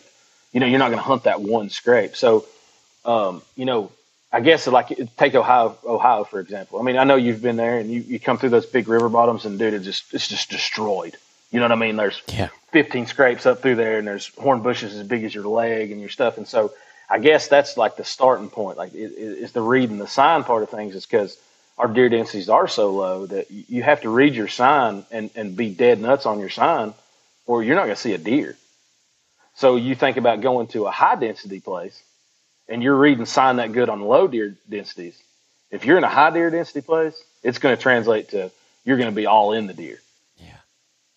You know what I mean? Like, yeah. And I mean, it's as easy as that, I guess. I mean, I don't know how else to explain it. And I mean, just the sign and the people pressure and, like in Ohio, I hunt people as much as I hunt the deer. You know, I'm watching where people are going in, where parking lots they're parking in, you know, how they're getting in those woods. And I mean, I guess I'm just playing off of that as much as I would anything. Yeah. And you just, what you just said there is such a good point. And I think it translates really well to Ohio specifically, where there is a lot of hunting pressure. And what I've noticed is like, you know, going to a low deer density area in Pennsylvania, and it's like you find good sign, you know what good sign looks like. You go to Ohio, and everything looks like good sign.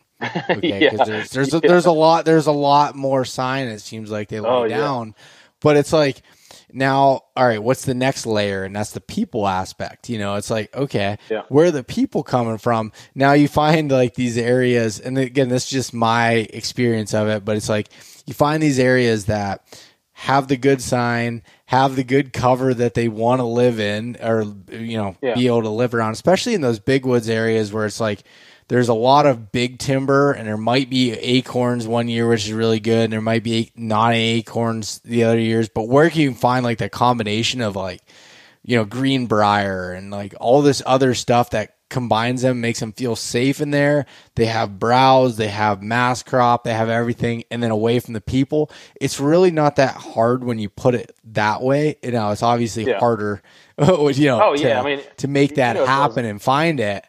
Yeah. You know as well as I do, like when you're hunting out of state like that, you're at liberty of the rut. You're at liberty of weather.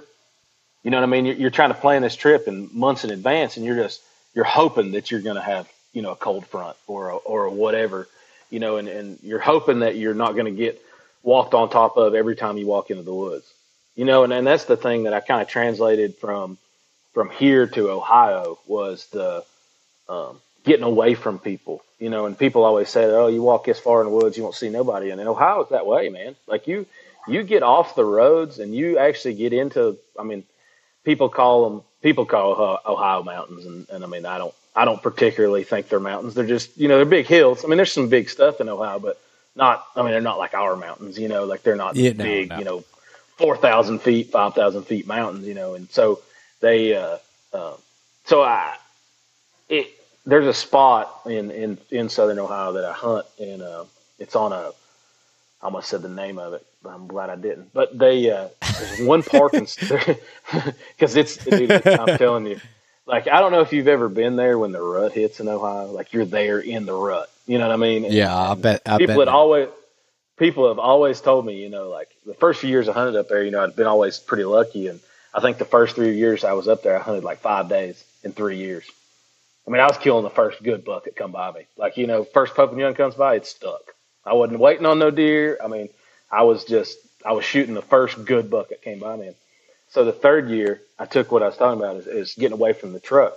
So I parked and I park in this parking lot and it's just wide enough for two vehicles. And so I was nice enough and I left, you know, a spot for somebody to park beside me. I could have parked right in the middle of it and nobody could have parked there with me, but I was like, you know what, I'm going to be, you know, a decent somebody and I'm going to park here. So I parked there and I take off and you go up this big bottom and there's a big ridge and what it is, it's a windward side too, as weird as this is. So it's a windward side and there's a rock bluff and there's a clear cut across the holler on the other side. And those bucks were coming up this side and they were wind checking that clear cut from the other side of the holler. And there was like this rock cut, dude, and it just pinched these deer down like to nothing. Like they were walking by you at 25 yards. Like you couldn't have drew it any better than the way it looked. That week in 4 days, I saw 22 bucks in 4 days on public land in Ohio. And like, I hate to tell this part too, but I shot the first deer I shot at was, I think he was a mainframe 10. He had five on one side, big, tall. And, he was probably in the, I'd say he's mid 150s ish, high 140s, 150s is somewhere in that ballpark. And I shot a poplar tree right in two, and you know how that works. And then I was like, you know what? I seen a bunch more deer after that. There were shooters that just, you know, either would come up one side of that gut or the other side, and I just could never make it happen. And the last day I was in there, I was like, dude, I'm gonna hunt all day. I'd hunted all day like 3 days prior to that, and I had seen this buck like on Monday or Tuesday, but he just didn't give me a shot. He was a big mainframe 8, had trash at the base. And that's what picked him out the second time I saw him. I was like, oh, that's the same deer. And, you know, it's like probably 18 inches wide, you know, just big, heavy, just, you know, those dark Huron deer up there in Ohio, you know, there's like the chocolate-colored horns. He come lumbering around through there, and he was at 40 yards. And, dude, I don't know if, like, it's target panic or I don't know what happened to me, but, like, I drew back, matted, he stopped, and he wasn't even looking at me. He was kind of looking, like, off an angle at me. And, dude, when I dropped the pin, man, I just sat it on his back. Another day is here, and you're ready for it. What to wear? Check. Breakfast, lunch, and dinner? Check. Planning for what's next and how to save for it? That's where Bank of America can help. For your financial to-dos, Bank of America has experts ready to help get you closer to your goals. Get started at one of our local financial centers or 24/7 in our mobile banking app. Find a location near you at bankofamerica.com/talktous. What would you like the power to do? Mobile banking requires downloading the app and is only available for select devices. Message and data rates may apply. Bank of America NA, member FDIC. And I shot right over top of him. And I don't know, like, that deer haunts me because it was a dandy. Like, it would have been the biggest deer ever killed in Ohio. You know, by far none. I mean, he was a big one. But like what I was saying is getting away. I kind of got off on a rabbit trail there, but it was getting away from the people, you know, and I'd always seen bucks up there, you know, and I wasn't hunting all that far. The first few deer I killed up there, I wasn't hunting all that far from the road, but I was hunting a lot of people, you know, like, you know, where are these people coming in from this parking lot? Well, they've got to be pushing the deer this way. So I get up on this ridge, of course, there's bucks on there, acorns, greenbrier, whatever you have up there. And that's kind of how I was doing it, is just, you know, those deer are going to escape somehow. And that's kind of what I was hunting, was their escape travel, you know, their escape out of places. And then I thought, you know, I'm going to take the same kind of mountain hunter aspect, you know, I'm leaving the truck, and I'm putting my boots on, and I'm heading. And that's when I realized what Ohio had to offer. Because I saw a deer that year that was like, yeah, he was big. And then the last 2 years I was up there, I never tagged because I saw what was up there and I wouldn't shoot anything else. You know, I was like, no, I know what Ohio has to offer, and I'm just not going to shoot, you know, the first good buck that comes by me, because there's megas on public land up there. You know, I mean, a whole lot bigger deer than we got here. Yeah, you know, it's funny, like, when talking about Ohio and, like, so I went to Ohio, like, religiously for 4 years in a row during the rut, and the first year I didn't kill anything, and then the second year I killed in 2 hours of being there. The second year, it was the second day, and the third year was the first day, like 6 hours into being there. Yeah, and yeah. And then it's funny because I didn't go back for a while, and then I still haven't hunted the rut since the last time that I killed a deer there, but there was definitely a lot of pressure. But I started learning kind of these spots that didn't get as much pressure, and it was like, honestly, a lot of the times there was like just going a little bit further, because, like, you know, you said, you know, you looked at a lot of places like in the southern Ohio mountains, the mountainous areas that, you know, is not very big, but that's compared to Western North Carolina, which is freaking nuts as far as, like, that's some of the biggest mountains in that. You have way taller mountains than we have in PA. You have them, you know, bigger than really anywhere. So to most people, that's pretty rugged terrain.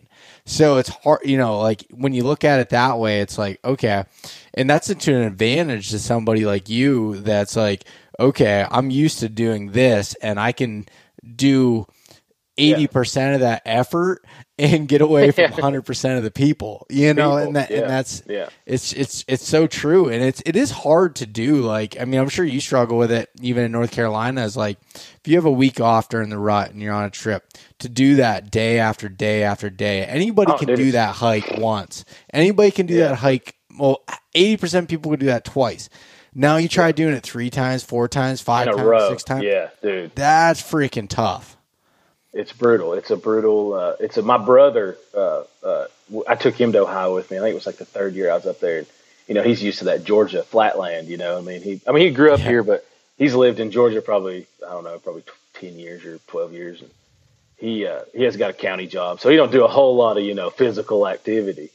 And, I took him to Ohio with me up there.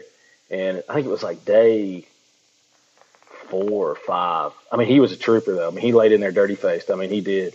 And he looked at me. He's like, "Man, dude, I'm killed." And I was like, "Oh, me too, man. I'm not gonna sit here and tell you that I'm like some like Iron Man or anything, dude. I'm smoked too. But like, this is what we got to do. You know, this is what we got to do." And I think it was either that evening or the next evening.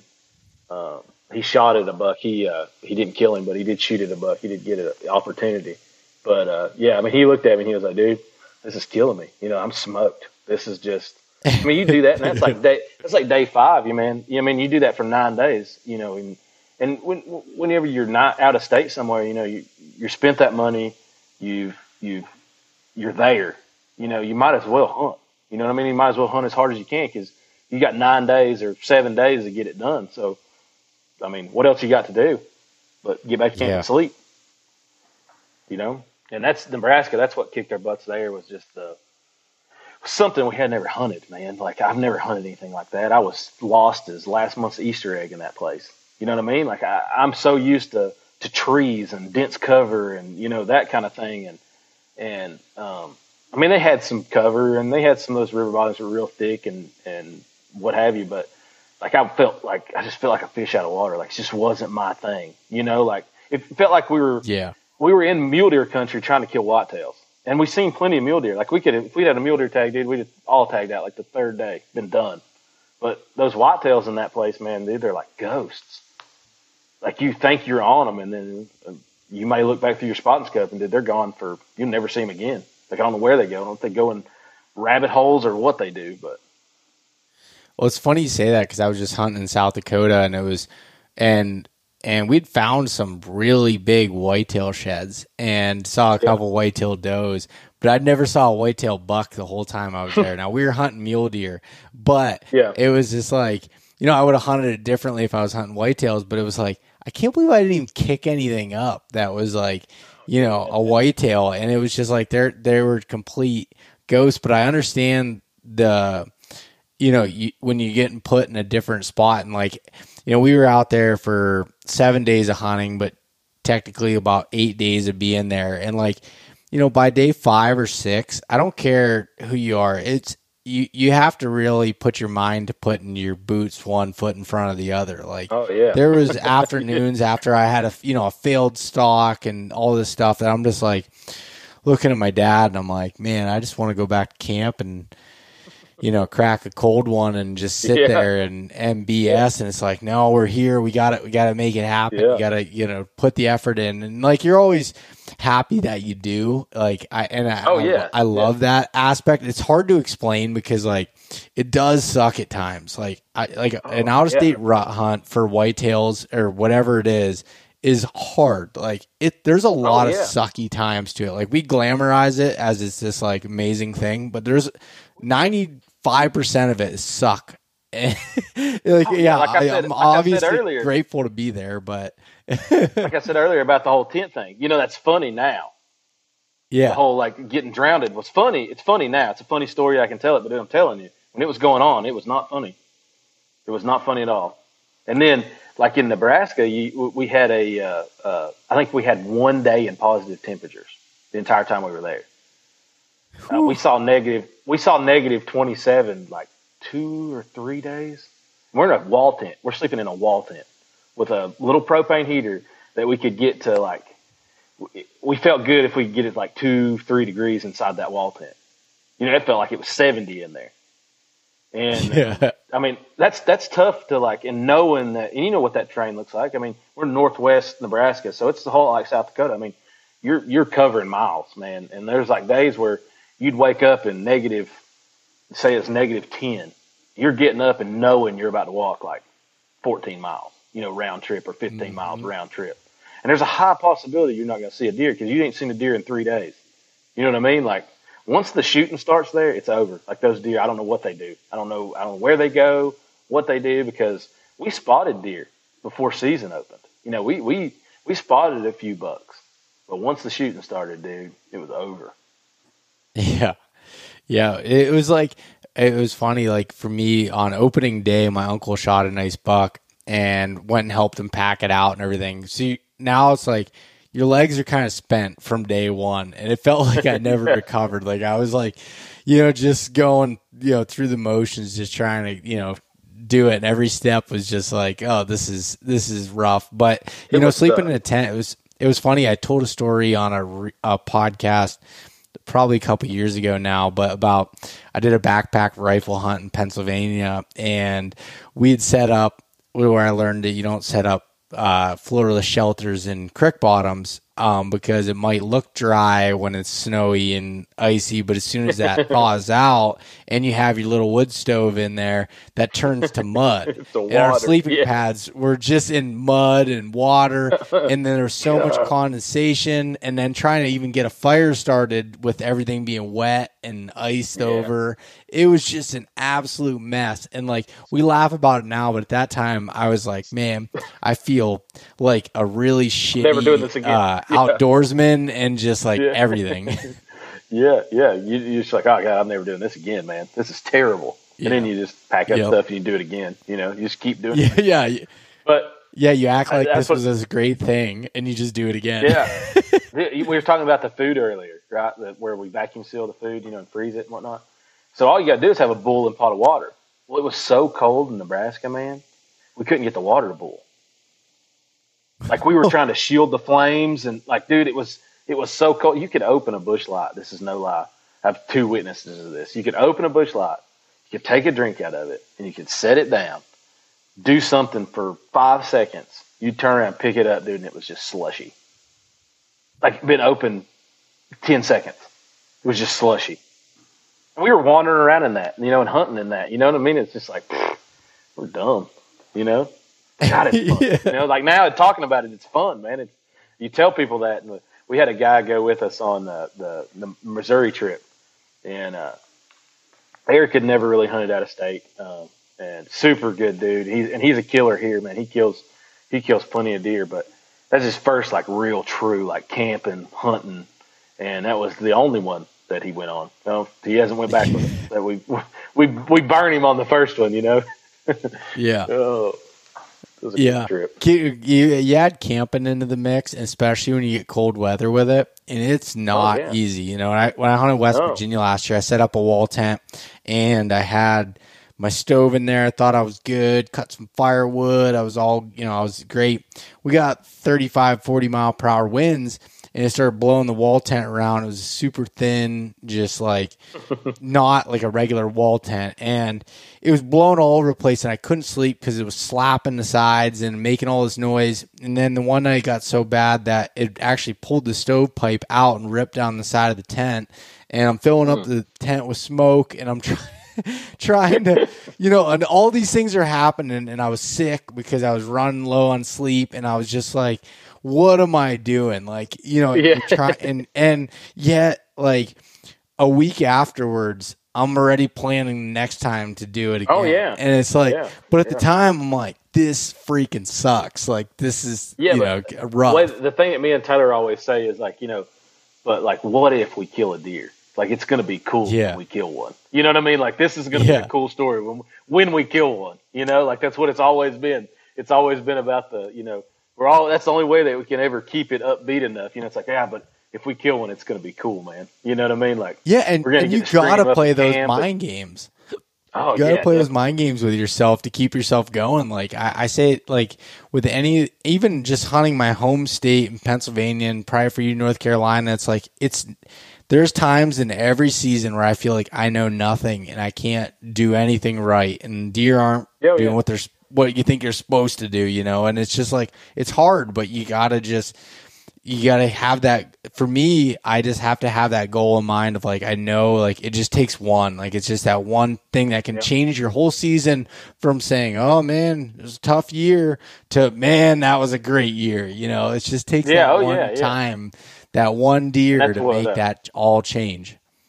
They, I got a buddy that he's part of our nucleus, and he's always got that saying. That's where I come up with it only takes one hot doe. You know what I mean? Like, and that's a good way to look at it. You know, you're walking in 2 and 3 miles, climbing our mountains. You know, you got to have a little bit of a pep talk before you leave the truck. You know what I mean? Like, you're really talking yourself into it. It's like, man, all it takes is one hot doe. You know, if I'm not back there, then I'm not going to kill him. You know what I mean? Like, how bad do you want to kill this deer? You know, how bad do you want to do it? So, I mean, that's pretty much what keeps me going is, you know, I'm not one of these guys that, you know, kills one big deer and I'm done. You know what I mean? There's guys out there like that. You don't want to do that every year. You know what I mean? Like, I mean, I know it's not possible. You know what I mean? It's not reasonable, especially in our deer woods. You know, killing a big deer every year is few and far between. But, I mean, it can happen. It's just, you really got to put the time in, dude. I mean, you really got to want it really bad. Yeah. And there's no shortcuts to it. Like, I don't care how, you know, how good you think you are or what you have set. Like, you need to put the time to it. Like, you can luck into it the first day of a rut hunt or whatever, but you got to put the time in. And there's no, like, I'd love to be like, oh, if you only have 2 days to hunt, like, you can definitely get it done, but that's not the case. Like, you might be able to, but there's no definite to that. There's no definite if you have 3 weeks in a row to hunt. Like, it's hard no matter what. And I think that's what, you know, hunting the mountains where you're at, or hunting the big woods of the mountains where I'm at, and like hunting these areas teaches you that patience and that understanding of it. And it doesn't make it easier, but you understand that it does. It literally, and we say that all the time too. It's funny you say that. Like my family always said, it just takes one doe. And like, yeah, I'll sit in spots for 4 days and not see a single deer.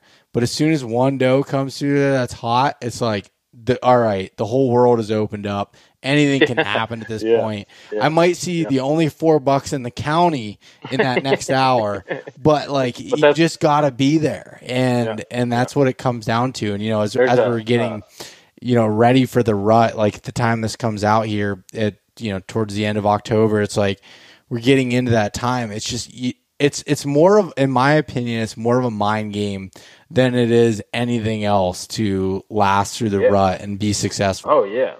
And just keep beating yourself up every day, and knowing that's what you're knowing that's what you're fixing to do. You know what I mean? Like, you know that you're going to be burnt by the time you get to your stand. You know you're going to have to do that 2 and 3 days on end. You know, Nathan Killen, you know, like he's big guy. I really look up to him, man, and he's a super nice guy. And he made a comment one time, and it kind of relayed to one of my dad's buddies that used to hunt the mountains is, you know, sometimes he sits on them like 3 days straight. Like he gives them like a 3-day rotation. You know what I mean? Just because you know, the first time you go in, you always have those butterflies. Like, it's the best time to be there. But here, our deer densities are so low, you know, it may take 3 days for that deer to even roll through there. You ain't boogered him. He don't even know you're in the world. It just make you take him 3 days to do that. So you got to think in your mind, like, dude, you got to do this 3 days in a row. If you have the time, you need to be there 3 days in a row. You know what I mean? It takes a lot of mental, like you said, it takes a lot of mental just strength to know that you're going to do that. You have to do that if you want to kill that deer. And then you still make it. I've said it before on the podcast, but something that what I didn't know I was doing right when I was younger, but I was always, you know, your dad always joked with you about saying you have a horseshoe up your ass. Like that was what, you know, everyone always said about me because I was killing good deer when I was younger. And then I went through a spurt where I was like struggling and having trouble. And what it was when I was younger, I was just willing to sit in the same spot for a long time. And it just happened. And then when I started like putting so much of this media in my head, I gotta jump around. I gotta do this. I gotta do that. And it was like, I was just chasing my own tail. And then once I got back to like, okay, you know, a spot's good. You scouted, like you have confidence. You gotta let it play its part, because it doesn't, these deer in the mountains, in the big woods, in low deer density areas in general, no matter where you're at, they're not on a pattern that you can look at your cell cam and be like, oh, wait till it's the third day that he came in daylight and I'll strike. That doesn't happen. It just doesn't happen. Man. No. No, you know, like I was talking about the cell cam picture earlier I got of this really nice buck that showed up in daylight. It's like, oh, well, that's the first time he's been on that camera all year. I don't give a shit. Like, that doesn't matter to me. No. That means he's in that area. He's probably been in there more. I just haven't. Yeah. He just hasn't walked in front of this 20-foot view of this camera. Yeah. And I need to put myself in there for multiple days to have, you know, potentially an opportunity at him. Same mindset, man. Same exact mindset. Like, you know, like we were just talking about earlier, where the cell cams are great tools. And kelp trail cameras are great tools in the run of things, but they don't show you everything. You know what I mean? Like, you still gotta be there. You still gotta hunt it. Just because you haven't had a picture of that buck in 3 days or a week or 2 weeks or whatever, it don't mean he's not walking 10 feet behind that camera. You know what I mean? Like, you don't know that. Yep. And people put a lot of cash in that kind of thing. Like, oh well, I ain't no pictures of him. I'm not going there. I'm not that way, man. If I feel good enough about the spot, I'm going. You know what I mean? Whether I've had a deer picture in there or not, you know, I'm still going. Yep. No, I would totally agree with that.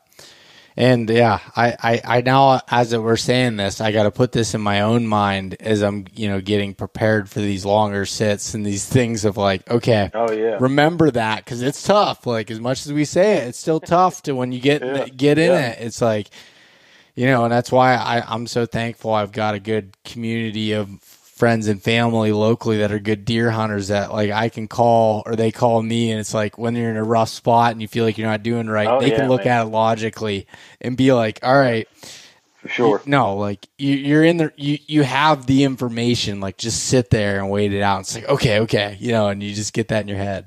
I got that same group of guys, you know, and that you can bounce stuff off of too. Like, you know, like you may like, dude, I don't know if this ridge is the right ridge. And they're like, well, you know, why did you hang a stand there in the first place? And you start telling it to them. They're like, man, it sounds right to me. But you've sat there. Like, I don't know how your mountains are. It's probably a whole lot like ours. Like, you know, I could sit in a spot for, I can put 10 or 12 sits in and never see a deer. Yeah. And then I'll see 2 deer in the year, but one of them is the deer. That's just the way our, you know what I mean? It's just so just spread out, and deer densities are so low. You if you get down on yourself, dude, you'd never kill a deer here. Like if you got down on yourself and quit, you would never ever kill a deer here. Yeah, dude, man, I'm in the same boat. I mean, last year it was like, I don't remember if it was 3 or 4 days before I hadn't seen a single deer, and then that's when I ended up killing one, and it was just like, that's, you know, I'm putting together a video off of my last season. And I was joking with someone today. I think I was talking to Jason actually, and I was like, I have a whole season where I might not have a deer on camera that I had filmed on camera. There was some around that were in the brush or whatever. I couldn't get the camera on them, but I saw very few deer in the year, and that's not abnormal. And like that, and I think that needs to be stressed, because like you might see someone like yourself killing these nice deer every year, or someone like me killing nice deer, or someone else. And it's like, oh man, I should be seeing these all the time. It's like, that's not the case. Like, it's just, no, man. It's not the case at all. Yeah. People come up here and I mean, if people came to North Carolina, you know, and just because of the basing it off of what everybody else had killed, you know, they see these big deer, you know, so-and-so killed or whatever. Like, oh, well, I'm going there. And they get their butt handed to them. You know what I mean? Because this place is it's not forgiving at all. You know what I mean? Like I've lived here my whole life, and I have to talk myself into stuff. You know what I mean? I've walked these mountains my entire life, and there's still days where I'm like, man, you just one hot dog. You know what I mean? It just keeps clicking in your mind, like, I got to go in there. You know, and this is all I've ever hunted. You know what I mean? These mountains is what I've hunted. This is where I cut my teeth at. It's where I live at. It's where I was raised. You know, and so I know what I'm getting into. You know, it's not a surprise to me, but it's still, you still got to talk yourself into it. Like you said you got to talk yourself into it from the truck. I have to talk into my under the covers of my bed, of like, you wake up and you're in that like gray area, you know, you're like, I've caught myself talking to myself out of why it's a good idea to not hunt today, or like go out or not go to this spot because it's hard to get to. And then I'm like, and then finally I snap into it, and I'm like, I just need to get some caffeine in my body. Like, I'll be good. Like just get your head on and do it. Like it's a frosty morning. What are you doing? Like get out. Anybody says that they don't try to talk themselves out of it's a liar. You know what I mean? You see all the deer that Nathan Killen's killed and Troy Pottinger's killed, you know good and well that they've rolled over in the bed and said the same thing. Man, you know, my wind's probably not right for that spot, or, you know, blah, blah, blah. Try to talk yourself out of it. You know what I mean? Everybody does that, you know?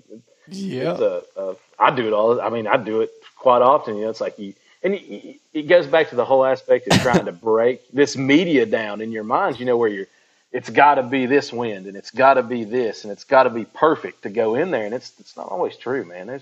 There's always, you know, I try not to blow my spots out. You know, like I said earlier, I can't get it in that one spot. I can't get it done unless I got a northwest wind. You know, I'm just not going to get it done in there. It's just the way the deer come in there. And if it's any kind of south wind, it's just shot. You know what I mean? It just blows the whole reason that I'm hunting there. But I've still sat in there on south winds because you just don't know, man. Like you bucks chasing does, you ain't got a clue what's about to happen. You know what I mean? They come from every direction.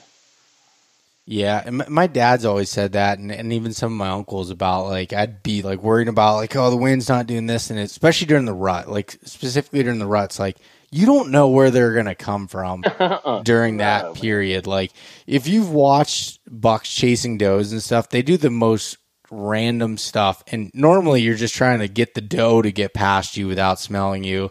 And then the buck's flying because he ain't worrying about a damn thing other than that tail, you know. Yeah. And that's exactly the nature of it. So I don't know, man, but I'm looking forward to getting into it and going through these ups and downs. Now I know that I got another guy I can call if I'm in a bad mental space. Ryan, you've entered the you've entered the the realm of who I'm gonna call. Gotcha. I gotcha.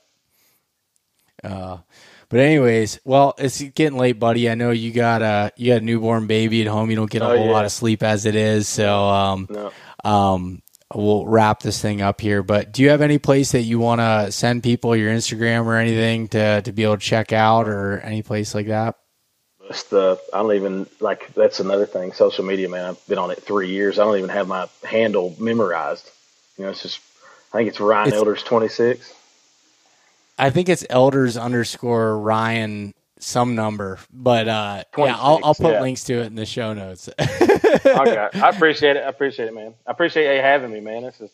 This is my first one. I don't know how good it was, but this is my first one. It's under my belt. So. No, dude, you did great. I'm glad that you decided to come on here and talk. Like I said, it was just I had such a good time talking with you at the Timber Ninja event and everything, and I was like, man, this would be cool podcast BS about some hunting and I like a lot of the things that you say and your thought process behind things, and I think it's pretty good. So thank you for coming on.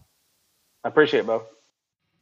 Thanks so much for listening to this episode of East Meets West Hunt with your host, Beau Martonik. For more great content and to stay up to date, visit eastmeetswesthunt.com, Facebook at East Meets West Outdoors, and Instagram at East Meets West Hunt. If you enjoyed today's episode, please review and subscribe, and we'll catch you next time.